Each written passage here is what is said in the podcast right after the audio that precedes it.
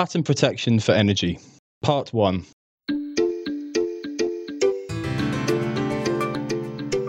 Hi, everyone. Welcome to another episode of Carpmaels in Conversation. I'm Matthew Birch. I'm a senior associate and a UK and European patent attorney in the engineering and tech teams at Carpmaels and Ransford. In this two part special, we will be discussing key IP considerations when working in the energy sector, which, as we all know, is an area of deep interest at the moment. I'm delighted to be joined by my colleagues Chloe Taylor, a senior associate in our transactions team, Hi, Matt. and Russell Woolley, a senior associate in our chemistry team. Hello, great to be here. Over the next two episodes, we're going to be considering, in particular, the life cycle of intellectual property, particularly patents, as it relates to innovation in the energy sector, geographical considerations, and other things you might want to consider when protecting your IP in this field. So let's start at the beginning. Chloe, we've seen that many innovative energy companies start life as spin outs from universities. For example, they might arise from PhD projects or other postgraduate work that's since been taken further. What would you say are some key points to be aware of in situations like this? I think one of the first things for inventors transitioning from the world of universities to a more kind of commercial focus is is to be very aware that they are moving from one sphere in which a, a lot of the focus will be on research for research's sake, uh, for want of a better phrase, and to and kind of that pursuit of knowledge to something which is a little bit more about really trying to find commercial uh, ideas and also knowing who owns those those ideas. And that idea of really real ownership is one of the things that we see can be quite tricky for people coming coming out of universities.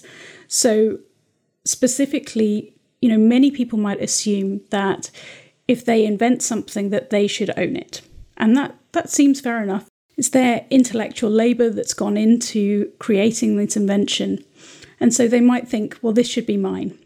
And you can very much understand where that's coming from but unfortunately it's a little bit more complicated than that.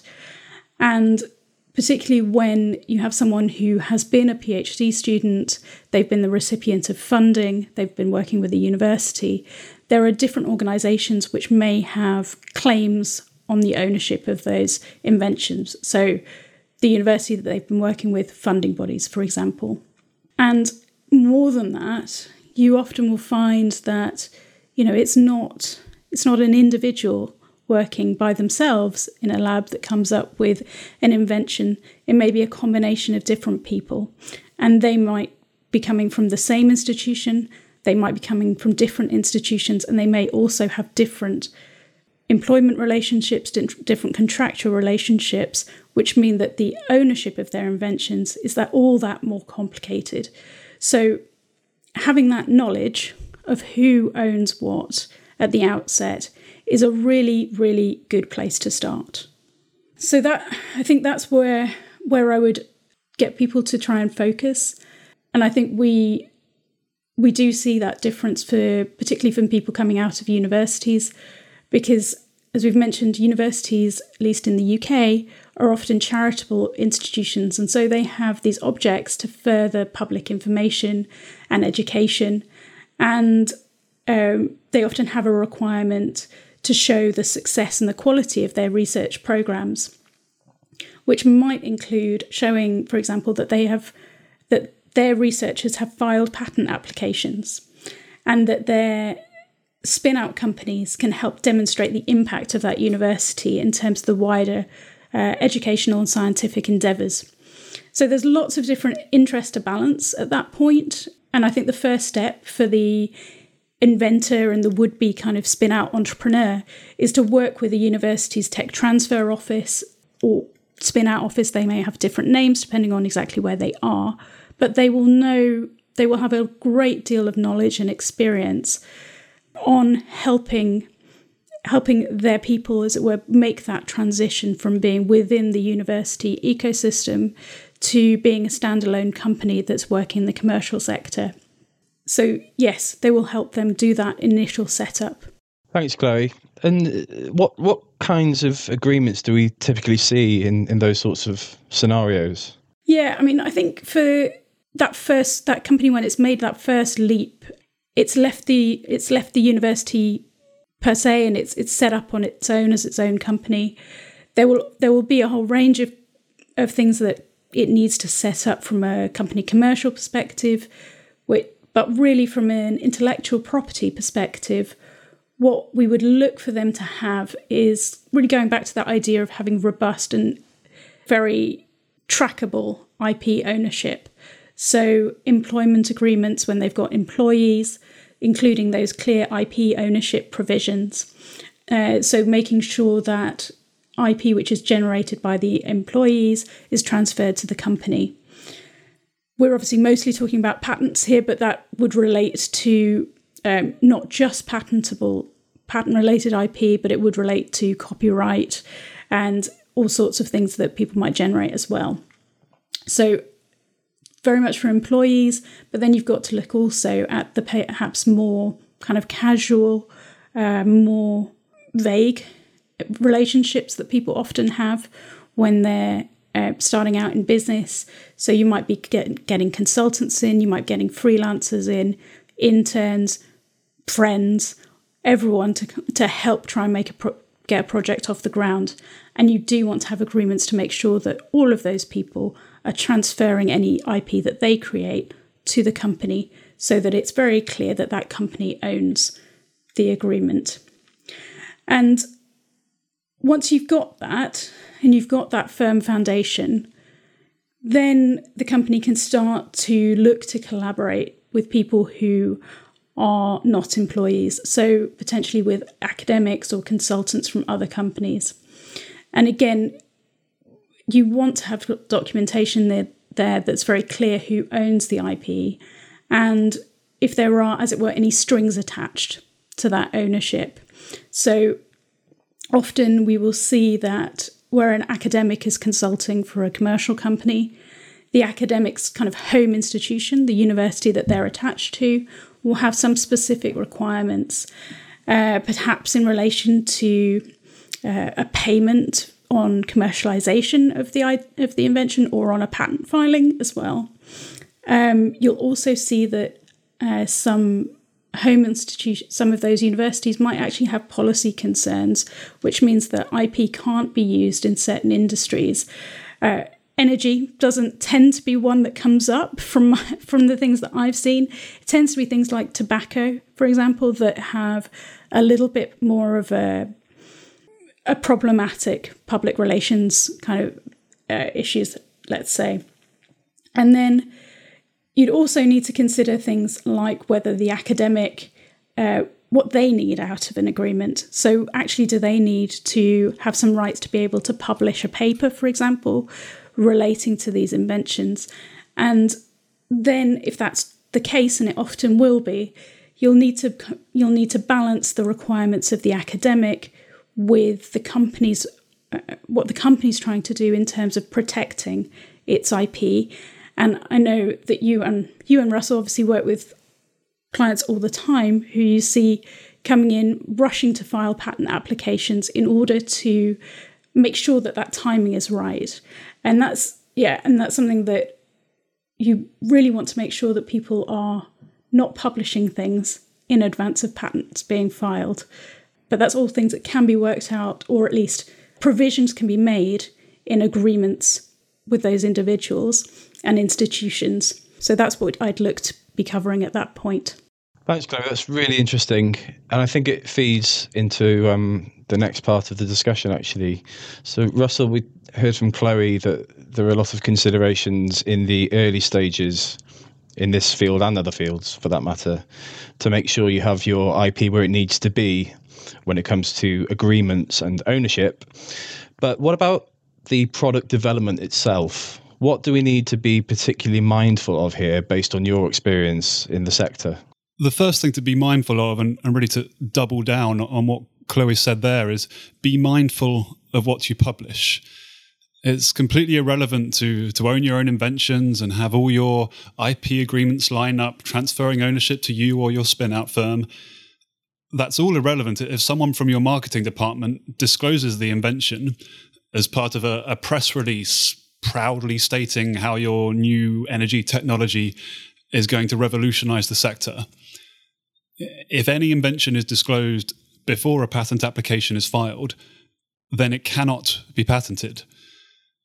So there's a, a degree of IP education needed, um, or at very least some oversight um, from those in the firm with some IP experience, uh, controlling what is made made available to the public. And I suppose this is particularly relevant to academic spinouts as well, spinouts from universities. You could uh, envisage a situation of a, an enthusiastic first year PhD student disclosing the, the key concepts of a, of a new invention in, in the field of energy or, or batteries, you putting that in a poster presentation at, at, that first conference they're proudly attending. There's a certainly um, IP education is needed um, in these academic institutions and indeed in a in an early spin out to understand when not to publish something. Assuming we've overcome that hurdle and that that new invention hasn't been published and, and we can file a patent application on it, um, you may need to be selective on precisely what um, patent applications you file particularly if budgets are tight, as may well be the case early on in a in a in a startup's career. Um, it could be tempting to file an application on any bright new idea the technical team has. And that might be feasible, feasible now. You, an application can be prepared and filed on a reasonable budget. But you should keep in mind that any new patent families filed now will likely incur significant costs in a two and a half, three years' time as those applications rumble on through the patent system. So recommend taking a, a view of your budget now and over the next two to three years and be selective. Consider where the money is, is best spent. But that doesn't mean cutting corners with those first few patent filings. I suppose it, it, could be tempting to have something filed on the cheap, on the basis of a few initial results, and then even to almost forget about it for a year before filing a PCT application. But that first filing, that may well be the fundamental IP protecting your entire business for the next 20 years, protecting your flagship product. Without it, you may well have nothing. So we think, and you may well think, well, of course he'd say that he's a patent attorney, but we think uh, a firm really needs to allocate a decent IP budget. It should be working with attorneys with experience in the technical field, with the right chemistry or engineering knowledge, depending on, on the sort of inventions we're talking about. And that the attorney and the technical team should keep in touch as the, as the products develop. The sorts of data and experiments that might be needed to support that fundamental, very important first patent application may well be very different to the sorts of data and experiments that that firm will be uh, undertaking to show to potential customers. And, and, we understand time and experiments take time. And the strongest patent applications are those where the attorney was involved at the very early stages, perhaps even suggesting some additional comparative data to collect, uh, where to focus any further resources this gives a, a much better product than when the attorney is just dumped with the volume of data and a tight deadline of we need to file this next week because someone's fi- someone's publishing an academic paper. And, and this is particularly important, we think, in a field like energy, in a field like batteries, which is very dense, uh, full of patent publications and full of academic publications. There's a, a great deal of prior art out there and plenty more probably being published as we speak. And it's not straightforward to obtain patent protection here. It might not be enough to file that quick, cheap patent application with a few examples of your new battery chemistry showing that it's great. You may well need to provide a detailed set of comparative examples, reworking the, the existing chemistry of the prior art showing exactly how and, and why your new chemistry is better. And in, in chemistry fields, uh, a new type of oxide for use in a battery, this sort of thing can be absolutely essential to securing grants. And it can't be added later, or at least it's very difficult to. And I'm not sure these nuances are, are always appreciated by a, a technical team who may well be inclined to you do lots of experimental work further optimizing their own new chemistry and perhaps missing the not appreciating that comparative examples of the existing chemistry uh, are almost as important as, as those examples showing why their new chemistry is um is great that brings us back to the point I made earlier about having a, a degree of IP education for your team. Perhaps your attorneys should sit down with the technical team give them a, a patents 101, some sort of basics of patent law, and explain what sort of things the patent attorney needs to impress a patent examiner. And that may well be different to what sort of data the firm needs to impress a potential customer. So they're, they're the sorts of things I think you need to have in mind in the early stages when you're developing your first few products. Yeah, thanks, Russell. I, I completely agree. And especially as you said, in such a fast moving market, it's easy for companies, other organizations, even individuals, despite their best efforts, to let something slip. And for that reason, you know, regular communication with your patent attorney or any other IP counsel is really crucial, especially in these early stages, because the sooner we know about any questions or situations to do with IP, the better equipped we are to help deal with them and come to a successful result. That brings us to the end of this part one of the two part series. Thank you for joining us for this episode of Carpmaels in Conversation. I hope it's been a useful and interesting discussion for you. We'll be bringing you the second episode soon. In the meantime, if you do have any questions on this topic or any other topic that you think we might be able to assist with, please feel free to email any one of the three of us um, you can find our email addresses on our web profiles, or you can contact Carpmaels generally on communications at carpmaels.com. We hope you can join us next time. Take care. Thank you.